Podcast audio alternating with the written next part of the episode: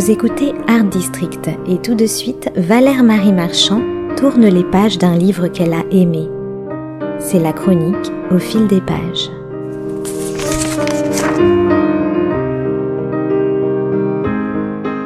Jean Blot nous a quittés à la veille de Noël, comme pour mieux devancer les lendemains de fête.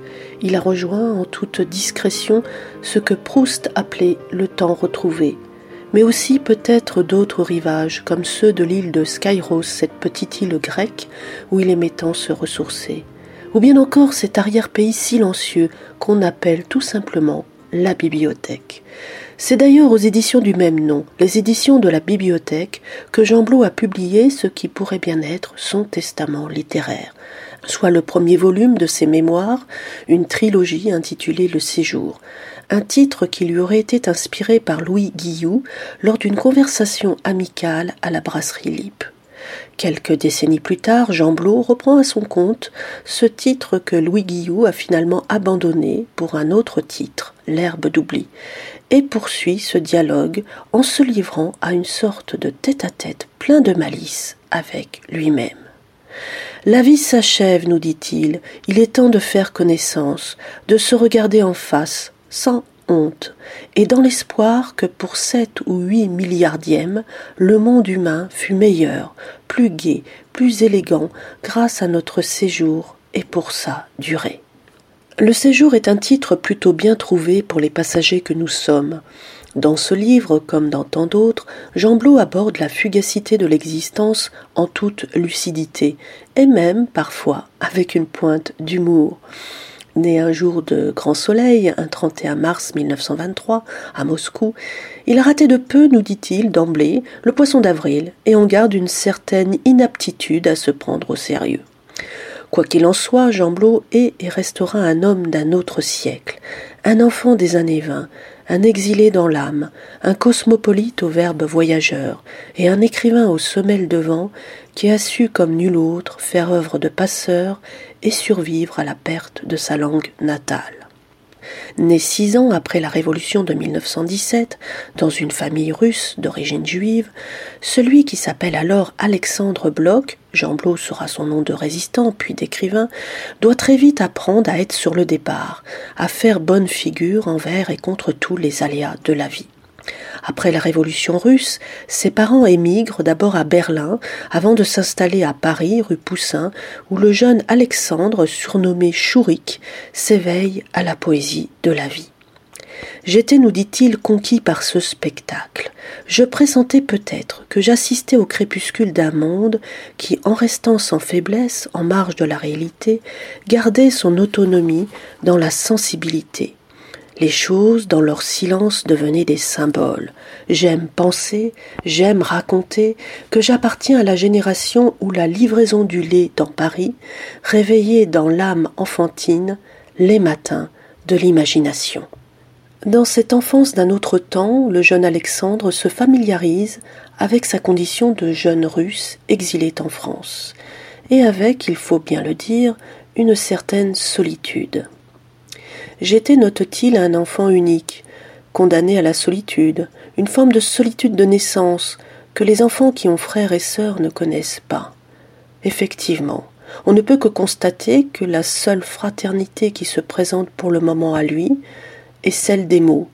Mots russes, mots français, matinée de résonance européenne, et bientôt mots anglais, puisque ses parents l'envoient en pension en Angleterre. Il vivra là des années décisives où l'enfant qu'il est encore se forge un regard sur l'âge présumé adulte.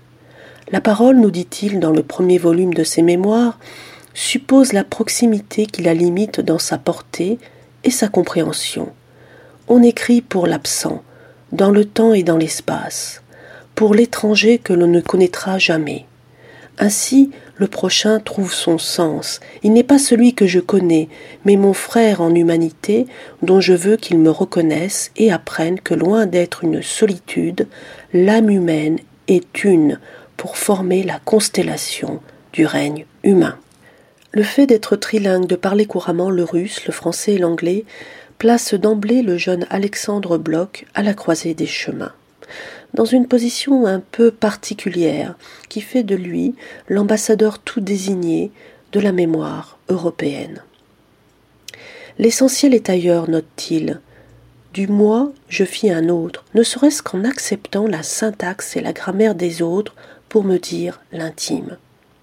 Exilé, Jean Blot l'a été dès sa petite enfance, et l'on peut dire qu'il le restera toute sa vie. Exilé de sa langue maternelle, le russe, et bientôt exilé de son nom de naissance, qui était l'homonyme de celui d'un grand poète russe, et auquel il substituera, sur les conseils de Camus, son nom de résistant, puis d'écrivain. Exilé aussi du milieu littéraire et des petites combines éditoriales, exilé, oui, mais profondément enraciné dans la culture sens borgésien du terme dans ses lectures et dans les substrats de la langue qu'il ravive par des résonances et des réminiscences bien à lui. On l'aura compris, il y aurait encore beaucoup à dire et à écrire sur l'œuvre et le parcours quasiment romanesque de Jean Blot. Auteur d'une quarantaine d'ouvrages, dont certains furent salués par l'Académie française et le prix Valérie Larbeau, président du Pen Club international pendant de très nombreuses années, acteur de taille dans la vie culturelle internationale et, s'il en fut témoin capital de ses contemporains, Jean Blot reste néanmoins un inclassable. À bien des égards, sa voix était toute tracée, et pourtant, cet ancien maquisard a toujours œuvré en embuscade. Il a toujours refusé d'appartenir à telle ou telle coterie. Il a échappé à des itinéraires littéraires un peu trop balisés et a fait de ses paysages intérieurs une terre universelle. La vie, nous dit-il, quand on la cherche, se dérobe, se cache et fuit. On croyait en se retournant trouver non certes une allée bien droite, taillée dans le temps, mais tout de même un dessin perceptible, évident, lisible enfin. Or, c'est une jungle où les sentiers s'entrecroisent, disparaissent, réapparaissent ensuite ou s'effacent à tout jamais. Il est des situations, des récits, des pages consacrées à un mot, un regard, une défaillance, un exploit, et des années entières dont on cherche en vain la trace. De livre en livre, l'écriture de Jean Blot poursuit quant à elle sa route sur l'énigmatique marelle du temps.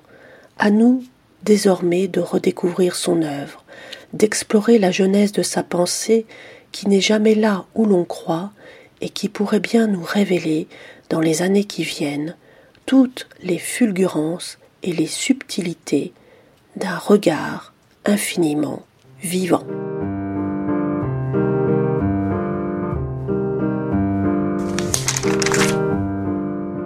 C'était Au fil des pages, la chronique littéraire de Valère Marie Marchand sur Art District.